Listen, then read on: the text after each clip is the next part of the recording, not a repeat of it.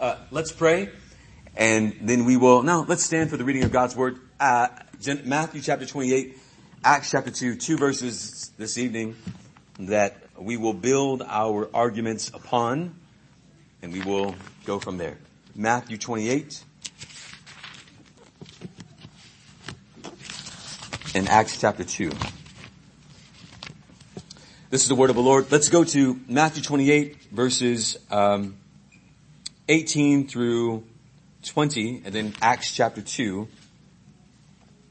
Acts chapter 2 will be verses 38 and 42. This is the word of the Lord. And Jesus came up and spoke to them saying, all authority has been given to me in heaven and on earth. Go therefore and make disciples of all nations baptizing them in the name of the Father and of the Son and of the Holy Spirit, teaching them to observe all that I commanded you, and lo, I am with you always, even to the very end of the age. Acts chapter 2, verses 38 to 42.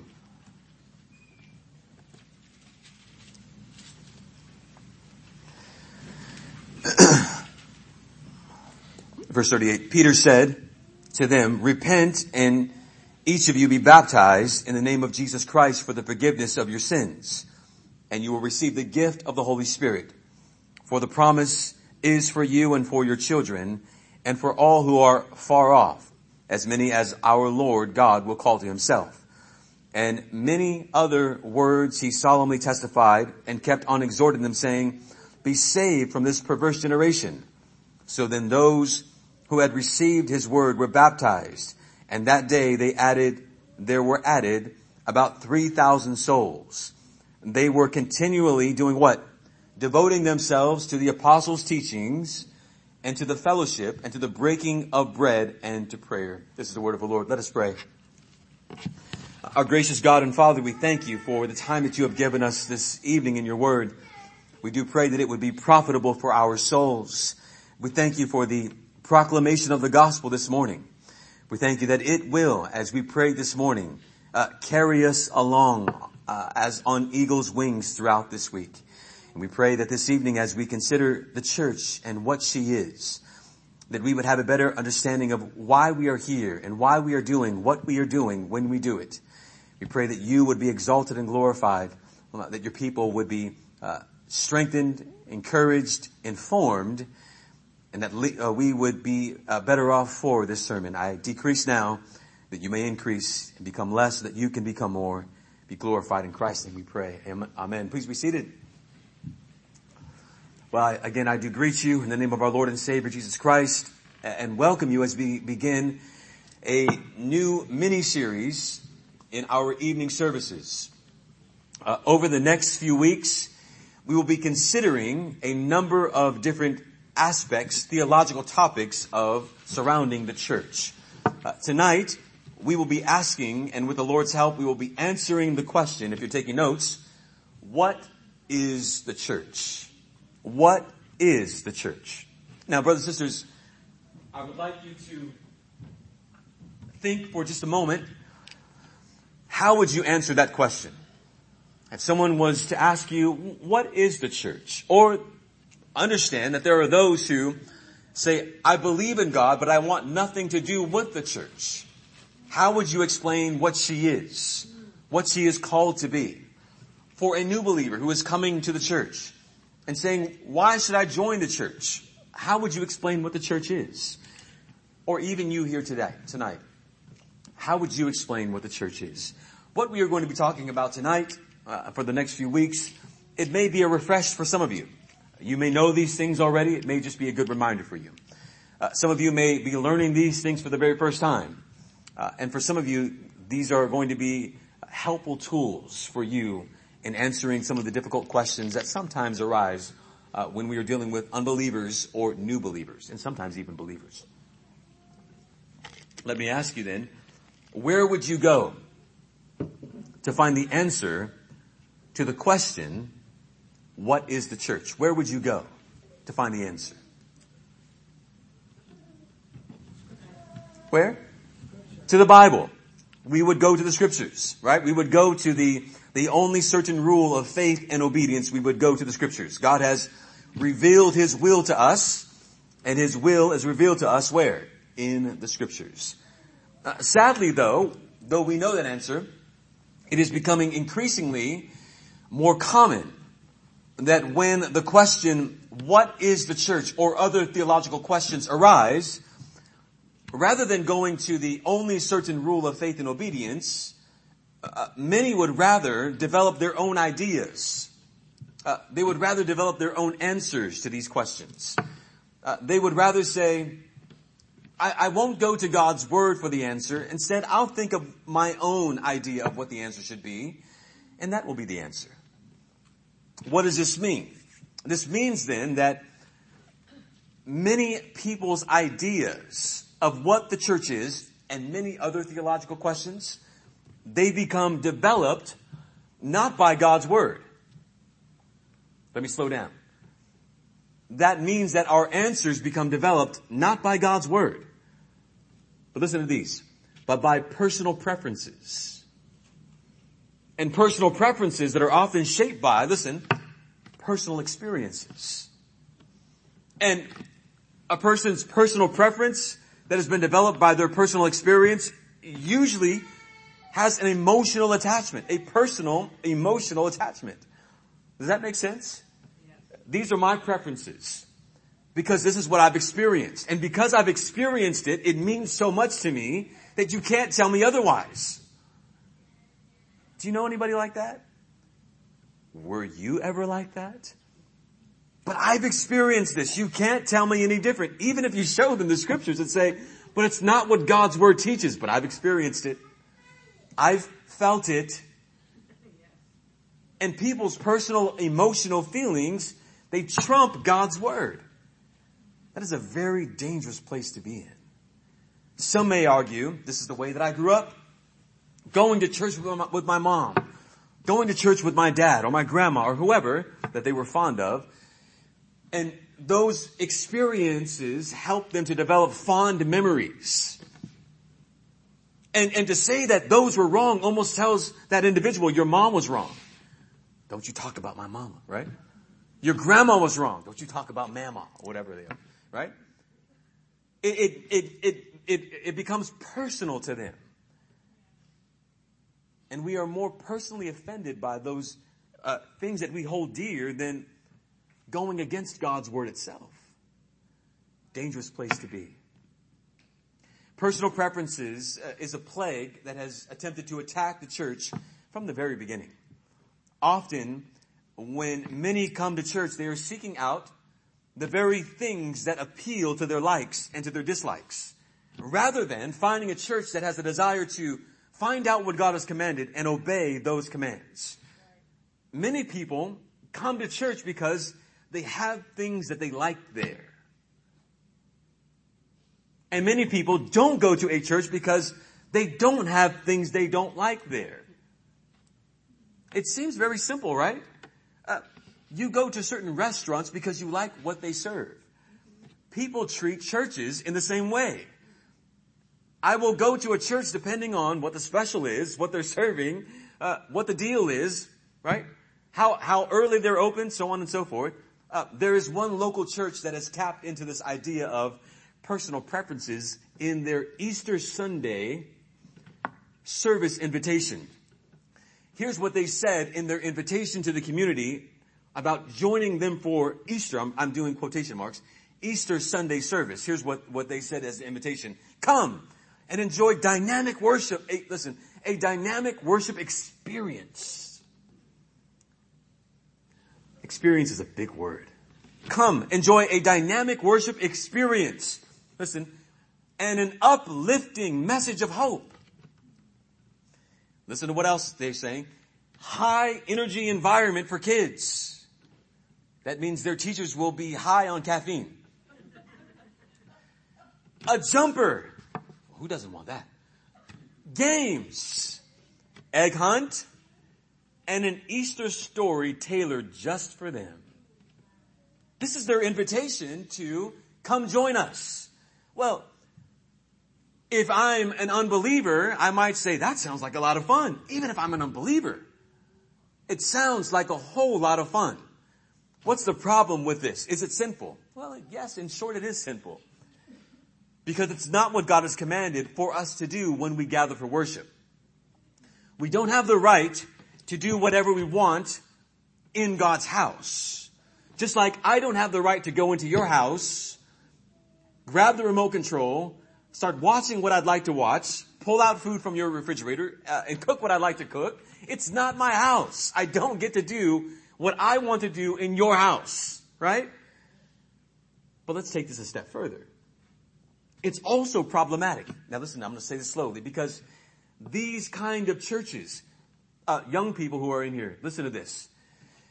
These kinds of churches are training biblically ignorant people that this is what you should expect from a normal worship service. They're training them to believe that when you go to church, this is what you should get. So then when they, when people come to a church like ours, where the main focus is not a jumper, but God's Word, where gospel proclamation is the centerpiece of all that we do, it's completely foreign. It's not only foreign, it's almost offensive. You mean that's all you have? There's n- nothing else?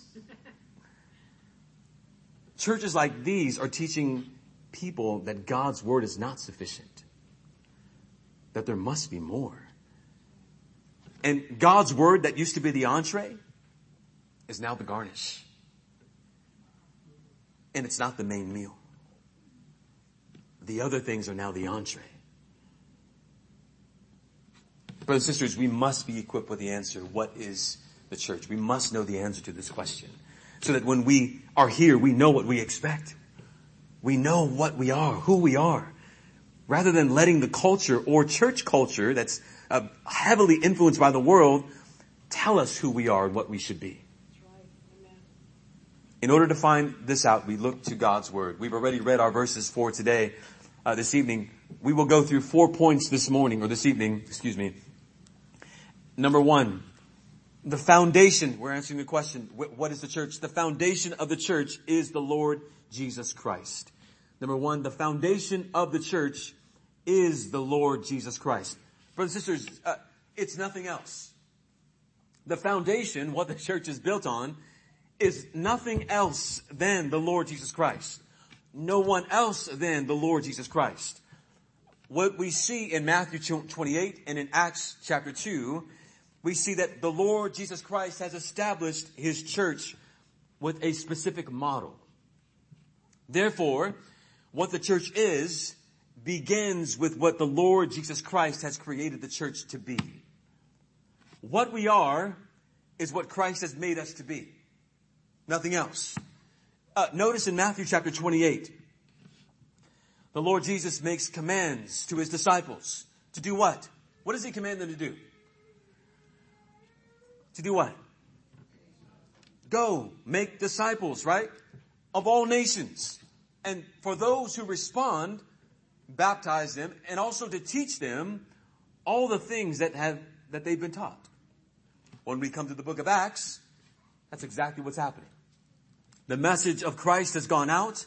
Those who have ears to hear respond with repentance and baptism, and they continue in the doctrine and teachings of the disciples, of the apostles, if you will. Very simple. It's a very simple and obvious point, but it's necessary. It's a necessary starting point for this series. The church is built on Christ. The church is built on Christ and what Christ has taught.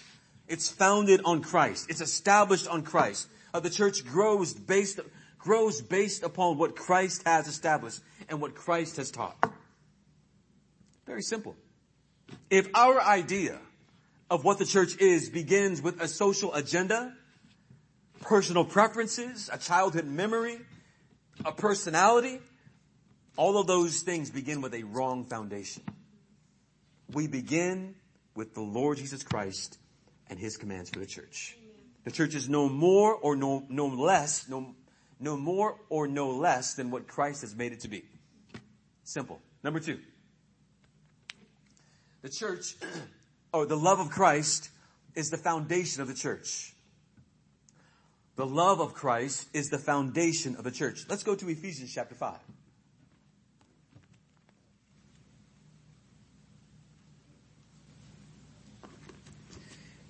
When the Bible, God's Word, talks about the church, listen, who is the Bible talking about? When the Bible talks about the church, who is that in reference to? Who is the church? The word is referring to a specific people. Who are they? They are those for whom Christ has died. So when we're speaking about the church, they are those for whom Christ has died. Brothers and sisters, has Christ died for every single person in the world without distinction? No. Christ has died to save a specific people, a distinct people. He has foreknown them, foreloved them before the foundation of the world, Ephesians 1 4. Now, where then do we get this idea that the love of Christ is the foundation of the church? Turn to Ephesians 5:23. The love of Christ is the foundation of the church. 523 through 27. For the husband is the head of the wife, as Christ also is the head of the church. He himself being the savior of the body. But as the church is subject to Christ, so also the wives ought to be to their husbands in everything. Verse 25. Husbands, love your wives. Listen to how.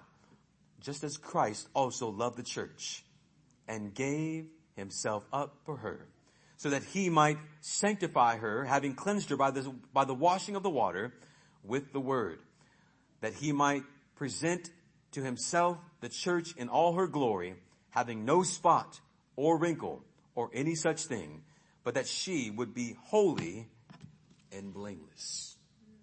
In Paul's teachings about husbands and wives, he tells us something great about the church.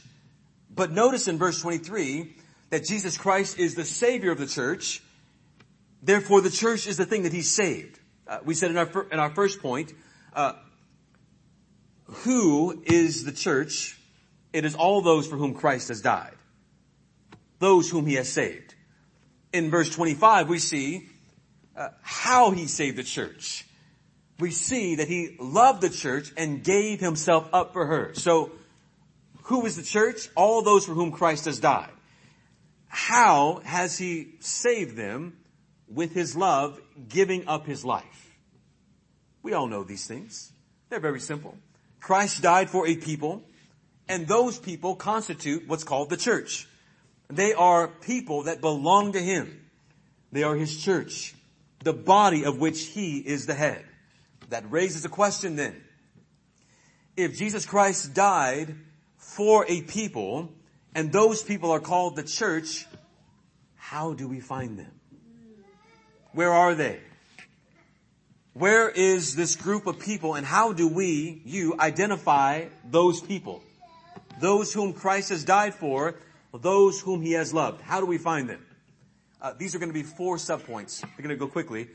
Those Christ saved are those who profess faith in Christ. This is letter A. So 2A. Those Christ saved are those who profess faith in Christ. Those who Christ saved are those who profess faith in Christ. Brothers and sisters, uh, the Lord Jesus Christ saved a people from the condemnation of their sins. Therefore, those who profess faith in Christ are the church. When the Bible talks about Jesus Christ saving us from our sins, it's speaking about saving in two ways. The first way that we are saved is that Christ has saved us from the condemnation. So if you're taking notes, saved us from condemnation that was upon us for our sinfulness. We sinned against God. We were condemned as guilty sinners because of our sins. In Adam, we were all condemned to eternal punishment in hell. But thanks be to God. Jesus Christ, the second and better Adam, suffered and died, took the punishment that was due for our sin, taking away, removing condemnation that was upon us.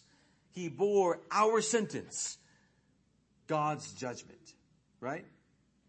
The Bible says in uh, Romans 8 1, therefore there is now no condemnation for those who are in Christ Jesus. How is it that we are freed from condemnation? It's by trusting in, placing your faith, all of your hope in the one who has saved you from sin, the Lord Jesus Christ. If we want to find people for whom Christ has suffered the condemnation, removing it from them, we only need to look for those who are placing their faith in Christ. Amen. So we're saying, who, who are these people who have been saved? Those who place their faith in Christ. They are placing their faith that He has saved them from condemnation. Are we all together? Amen. Yeah. Those who are believing in Him. Uh, they are the ones whom He has saved. They are united to one Savior. And then united to one another through that common Savior. By a common love that has been poured out on us. I'll say it again. So we've been united to one Savior, then united to one another by a common love that has been poured out on us. The love that Jesus poured out on a people draws that people together. And they are the church. So when someone is placing their faith in Christ, they are drawn to others who have placed their faith in Christ. What draws them together? The love of Christ. We have been saved by Christ and therefore we are drawn together and we are developing, uh, we are being made into what the scriptures call a church. We, they, we would not be joining together otherwise. Think about the people who are here. Would you have anything to do with the people that are here if it were not for Christ? No, we wouldn't. If it were not for Christ, if it were not for Christ, we would not have anything to do with one another. We have been joined together because of the love of Christ. Uh, people might gather for other reasons. We might see each other at the same uh, baseball or basketball game. We might see each other at the same restaurant. We might see each other even at the same movie. But those are momentary and they're fleeting and they don't last. When we come here, we are, are joining and our joining represents an eternal union. That means that when we see each other each Lord's Day, we are seeing what will be for eternity because of the love of Christ. It is the love of Christ that has brought us together to be what we are. It's the love of Christ that saves us from our sins, that draws us together to, to worship in this place. Uh, first was A, now B. Those who place their faith in Christ are killing sin. We're, we're trying to find out who's the church. They are those who have been saved by Christ, those whom Christ has loved, they are those who are placing their faith in Christ, uh, that He rescues them from condemnation, and they are also those who are putting sin to death. Jesus Christ saved a people not just from condemnation of their sin, but also from corruption of their sin. We, we're not just saved from condemnation, we are also saved by Christ from corruption of our sin. Therefore, those who are killing sin, living in holiness, they are the church. We're asking, how do we find them? Who are they? Those who place their faith in Christ and those who are killing sin. We are saved first from the condemnation of our sins. That's the first way. The second way we are saved is by, from the corruption of our sins. If you're taking notes, we are saved in two ways. Condemnation and corruption. The book of Colossians says, Colossians chapter 3 and verse 3, for you have died, and your life is hidden with Christ in God. Verse 5 says, Put to death, therefore, what is earthly in you. Jesus Christ has not freed you or me from the presence of sin, but he has freed us from the power of sin, from the corruption of sin, from the dominating focused power of sin. The scriptures are developing a criteria for who is the church, isn't there? Uh, they're, they're, saying They are those who place their faith in Christ. Those who have been saved from the condemnation and corruption of sin. Not a perfect people. Not people who are perfect, but people who are honest with their sin. People who are honestly saying, I am asking God to help me put this sin to death. Uh, not presenting themselves as holier than everyone else people, but those who are honest with their sins people. Is there any way that this criteria from the scriptures of, of who the church is, is there any way that this can be narrowed? Can, can we focus this in a little bit more? Are there other things that the scriptures teach about who the church is? Of course, letter C. Uh, A, B, now C. Baptism is the initiation into this body. Baptism is the initiation into this body. the people for whom Christ died are organized into local assemblies. We'll talk more about this uh, maybe next two, two weeks. Are, they are organized into local assemblies. How are they organized? Through baptism. Those for whom Christ died are organized into local assemblies. They, they are recognized by local assemblies, local gatherings through baptism. What do we call a, a group of people who have been baptized who meet together because of the love of Christ for them? What do we call them? A church, right? What do we call the people who have been baptized and meet together because Christ loves them? A church. Baptism is the public way that we claim Christ's love for ourselves. We say, what Jesus did to save a people from sins, I trust in that. I believe that promise. Uh, baptism is an outward, public, visible symbol of two things. It is first God speaking to us. God saying, uh, all of those who are united with my son in his death are united, uh, all those who are united with my son in his death, in his resurrection, in his ascension, they are new creatures. They are new creations. They will not suffer the curse of death. They will enjoy resurrected eternal life forever. That's God's promise made visible to us in baptism. Are you with me? Yeah? That's one way. God speaking to us. The other, it's the person hearing that and saying, I believe that. The first way is God saying, here's my promise to you who join my son, who identify with my son in baptism. And the second way is us saying to God, and I believe that. I will go into the waters of baptism. I will publicly show my faith that I, that I believe in the very promise of God, that I am a new creation in Christ Jesus, that I trust in his death, in his resurrection, in his ascension. So it's God speaking to us and it's us proclaiming back to God, I believe. Baptism is God speaking to us and it is us claiming or believing in what God is saying, saying, I want the love of Jesus. I trust in the love of Jesus that is symbolized here in baptism. And that's why we don't baptize people unwillingly. That's why we don't enforce baptism. That's why we don't baptize our infants. Because it's God saying one thing to us and it's us saying another thing back to God. We'll talk about this baptism more in the future, but uh, one of my favorite movies of all time, I would consider it maybe one of the top five movies of all time. Nacho Libre. We are not Nacho forcefully baptizing Esqueleto. We hear the message of God.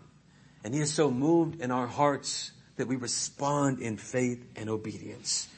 We baptize those who believe. We baptize those who desire to obey. We baptize those who want to join the church. They are washed in his love in baptism. They're claiming his love in a public way. They trust in his love. They, they delight in his love. They love him who first loved them. They have been freed from the condemnation of their sin and thus being pure in their conscience, they fight remaining corruption of sin to be pure in their life. Well, what's the next step? Well, what's the next step? What's the, the next criteria of someone who is a believer? How do we recognize them? Letter D, the Lord's Supper. The Lord's Supper is the regular communion of this body. The love of Christ saves a people. These people trust in the love of Christ. They live in the love of Christ, putting sin to death. They visibly and publicly profess their faith in Christ, in the love of Christ, through the waters of baptism. So then what do these people do next?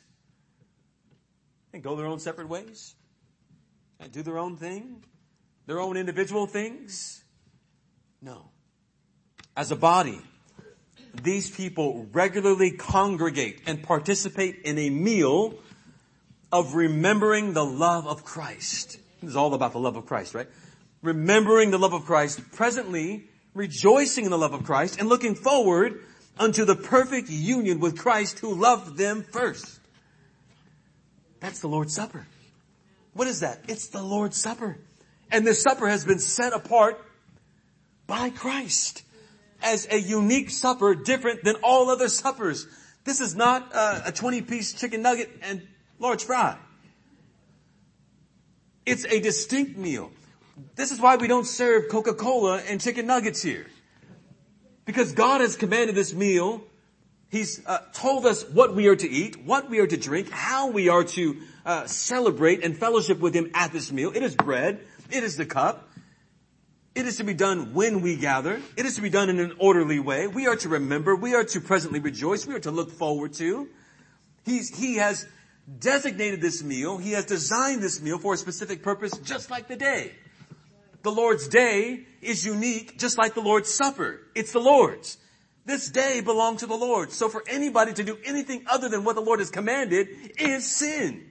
I know people hate when I say that. Well, I'm not a Sabbatarian. You don't have to be. Do you believe in the Bible? Yes. And the Bible says, on his day you do what he's commanded. At his supper you do what he's commanded. We don't get to do what we want. And when we fail, we ask him for grace so that we may put to death remaining sin. Y'all make sense? That makes sense? It's a holy meal for holy use. Pastor Zay has been saying recently, as he's praying over the meal, uh, that this meal be set apart for holy use because it's not a normal meal. It's a unique meal that has been set up by God. It's been given specific commands and guidelines on how we're supposed to use it. We'll talk more about the Lord's Supper in future sermons. But these believers, they continue to live on, listen to this, and feed on the love of Christ that is displayed to them where? In the bread and in the cup of the supper if the love of Christ, Christ giving up his life for the church, establishes the church, what does the Lord Jesus Christ give to us as regular, ongoing sustenance for our faith? Christ reminds us that this is his body. Christ reminds us that this is his blood. This is his life. This is his death. This is his ascension that has made us what we are, constituted us as, as a church as we are. So then, the Lord Jesus Christ in baptism and in the Lord's Supper regularly and prominently reminds us this. Don't forget why you're here. What has He provided for us as ongoing sustenance for our faith? This. Don't forget why you're here. And it's so easy to forget, right?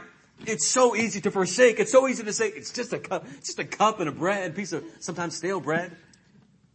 Thanks, Deacon Ray. Right. Sometimes uh, what tastes like fermented drink. Thanks, Sister Mary. but it's, it's, it's there to remind us. This is why you're here. No matter how it tastes, this is why you're here. You would not be here if it were not for this. It's so easy for us to forget. It's so easy for this to become monotonous for this to become routine, for this, as I was praying this morning, for it to become robotic. It's so easy for us to get distracted by other things other than the reason why we're here. It's so easy for us to get distracted from the life of Christ, the death of Christ, the resurrection of Christ, the ascension of Christ, and begin to fight among ourselves because we've lost sight of why we're here. The life, death, resurrection and ascension of Christ, the doing and dying and rising of Christ. Brothers and sisters, this is why we're here. This is why we gather. And for nothing else. It is because of what Christ has done, not because we've got jumpers today. And we never will. Well, not for a worship service, that's at least. Not because we have coffee and donuts today, but because we celebrate what Christ has done for us. Baptism is the door to the church where other professing believers openly confess, I believe in Christ and I want in. The church baptizes that individual. And then collectively, communally, we get to join together in the Lord's Supper and confess our hope that Christ will return. And, and we do this together, don't we? What do we do? We eat the same bread. Brother Ray doesn't, or Deacon Ray doesn't bring all of us our own separate pieces of bread. We are partaking from a, from a, a loaf that has been brought, uh, broken apart from the same loaf though, the same bread. We all drink the same drink. We all have received the same love. We all have the same Savior. The Lord's Supper is a reminder that, of what Christ has done for us. And gosh, how we need this reminder. Every day, yes. But especially on the day that God has provided for us to remember. Remember what He has done. How will we live another day, brothers and sisters? because of what Christ has done. How will we face tomorrow, brothers and sisters? Because of what Christ has done. How do I know that I have eternal life and a hope of glory? Because of what Christ has done. How do I know I've been saved from the condemnation of the wicked with the wicked? Because of what Christ has done. How can I know that this sin that is still in me will not be the death of me? Because of what Christ has done. How can I know that when I die, I will rise? Because of what Christ has done. And we're reminded of each and every one of those things here when we gather. All of these and more are presented to us as reminders, as present celebrations, as future hopes when we gather on the Lord's day and partake of the Lord's Supper. When we regularly partake of the Lord's Supper, it should prevent the church from being anything else than what it's called to be. Not about a personality not about some nostalgia that we have. Not about programs even that we've developed. It's about Christ who lived and died for us who come to this table to remember him. The Lord's Supper powerfully keeps Jesus Christ at the center of what we are as a church and what we do as a church. It fortifies our faith and it fuels our fight against sin. Third and finally, I said four points, it's actually three. The church, the church is founded on the liberty that Christ has given us. We have considered the foundation of the love of Christ that is, uh, that the church is built upon. Now consider the liberty of Christ the church is built upon. It is very important that we understand what we mean by liberty. The Lord Jesus Christ has given us commands to obey. Hear that word obey? Matthew 28. Christ declares his authority. Hear that word authority? And gives us a, a specific model, a set of instructions, hear that word instructions, of what the apostles uh, must do and pass on to others. In Ephesians 5, the church submits, hear that word submits, to Christ. That means that believers are baptized. When they are baptized, they join a local church, local assemblies, and they do the things that Christ has commanded. Now this is funny, right? Mm. The body does what the head commands. Jesus Christ is, is given us freedom to obey his commands. Now I just used a weird word in light of, of like five or six different words that I've used. I said freedom. Now how do we connect freedom with words like authority, commands, submission. How do we connect the two? It seems to be almost a disconnect. Well, we tend to think of words like authority and command and submission as being uh, constraining, but actually they're, they're liberating. Christ gives us commands that are establishes or that he establishes within the church. Listen, this is what it is and this is what you do with it. Now enjoy it. You hear that? This is what it is. This is what you do with it. Now enjoy it. We are completely free to enjoy all that Christ has commanded His church within the context of this church, the very thing that He created. Do you hear that? Uh, I tried to think of a number of different examples of this. Uh, all of you have not been in boxing gyms, so I couldn't use that one. Uh, some of you have not been in like regular 24 hour gyms, so I couldn't use that one. I started to think, well, here's, here's one. Think of Willy Wonka in the, cho- in, in the chocolate factory. When the children have gained access to the factory, Wonka says, have a go. Enjoy it. You are free to eat all the things, and they're just, they're eating cups that look like lilies, they're, they're eating chocolate. There's, there are apps, there is freedom allowed in the chocolate factory. Eat all the candy, eat all the chocolate. But there are also some, some boundaries. Don't jump in the chocolate river. Right? Remember that? You are free, but there are some boundaries. You are not allowed to do this. Wonka sets the, the boundaries. He gives the commands, and as long as you stay within the commands, it's a blast. Who does not want to be in Willy Wonka's chocolate factory? Right? Whenever you see the movie, as, as old as it is, my wife and I looked it up and it's like 30 years old. And, I, and it never gets old. Watching it is like, I'm 40 now and, and I still, am, I wish I could go there one day. It still looks amazing, right? And as long as you stay within the confines of what the commands are, you're going to have a blast. It's when you go outside of those commands that you become or go into dangerous territory. Christ provides a space where we can all do the things that he has commanded in the place that he has commanded, that he has created. In doing so, Christ gives us freedom from ourselves and from the dictates of others. It's not about what I want. It's not about what you want. And that's freedom. We're free from ourselves. Someone may say, why are there so many denominations? Because people have gotten in the way. God's word is clear. We are corrupted. And we have corrupted what is clear. What we are trying to do is get back to what He's commanded without corruption. We are free from those who come and say, I want the church to be this way. It doesn't matter. We're free to obey what God has com- commanded us to obey. If the Pope said to us, this is what you're supposed to do, we just ignore him. He's not the head of the church. Christ is. If the President of the United States came and said, I want you to start doing this, we ignore him too. Because he's not the head of the church. Christ is. We have been given freedom from our head to ignore anyone other than Christ when it comes to what we do in this place.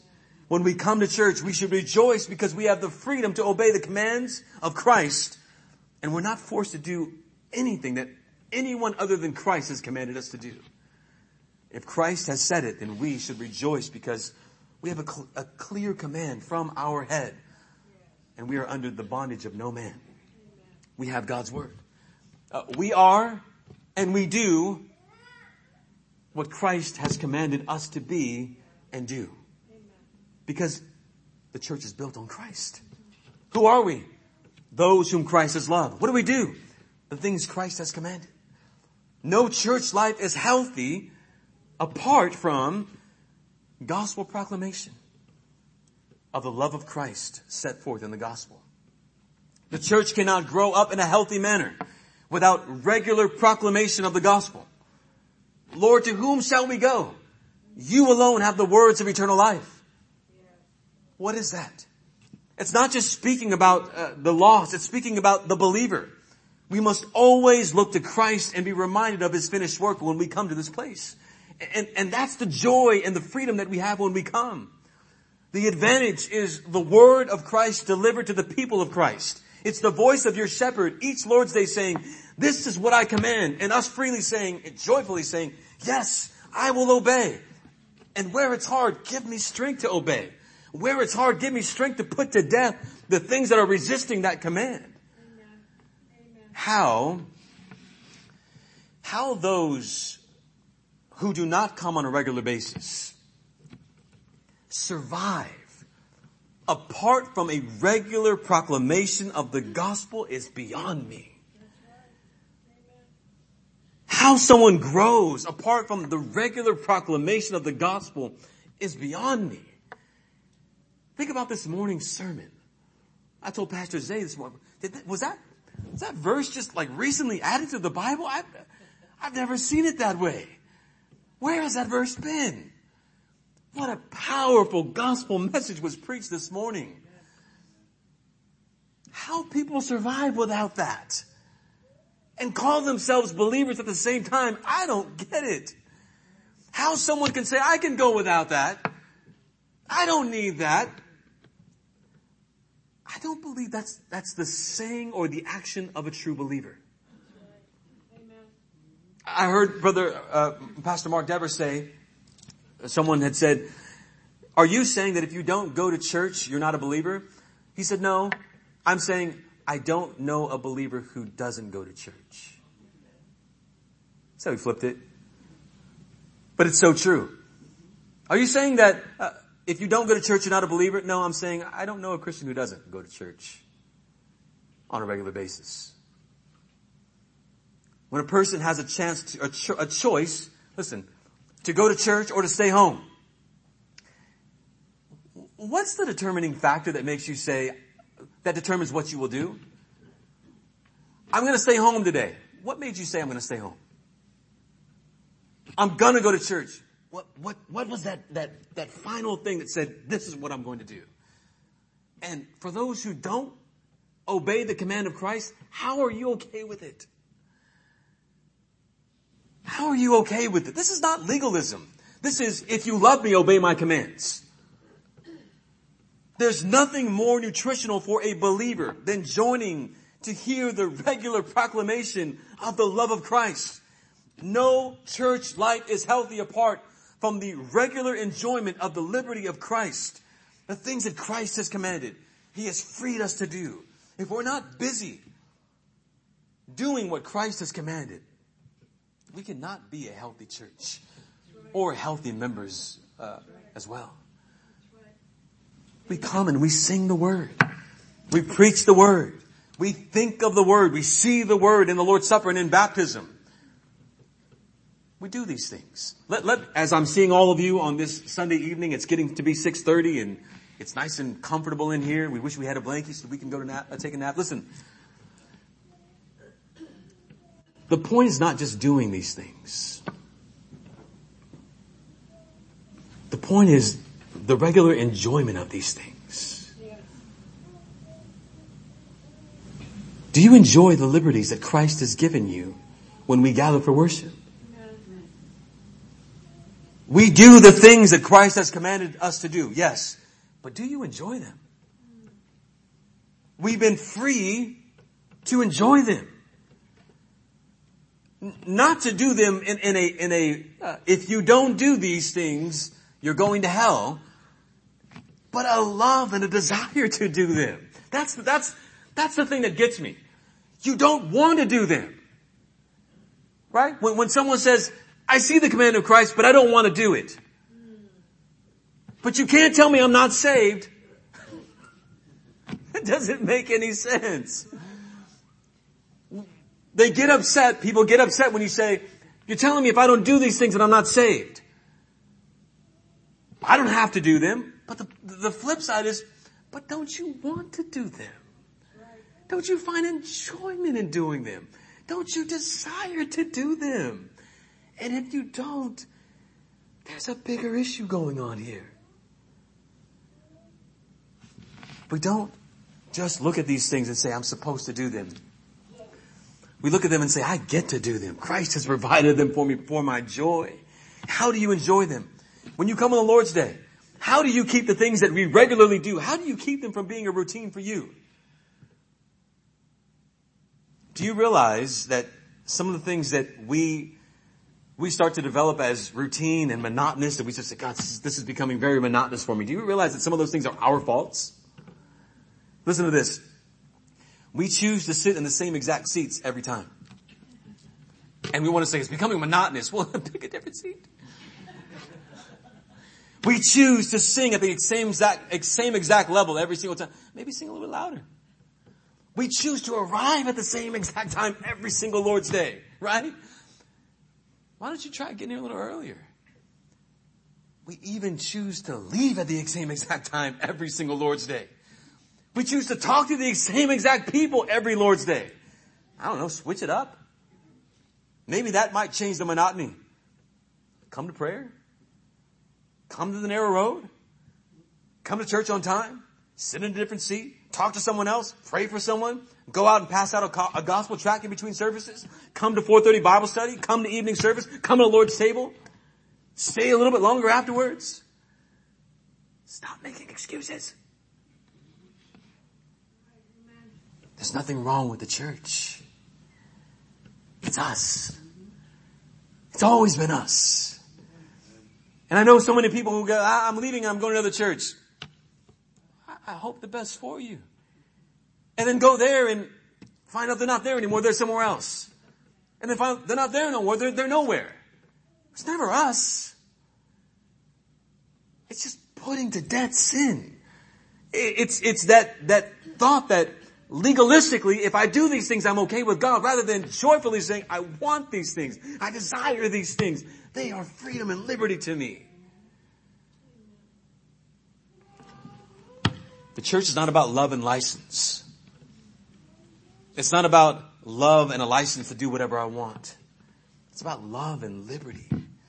I love Christ and He has freed me to love Him and to obey His commands and to enjoy them. We are the people of Christ's love. Think about that.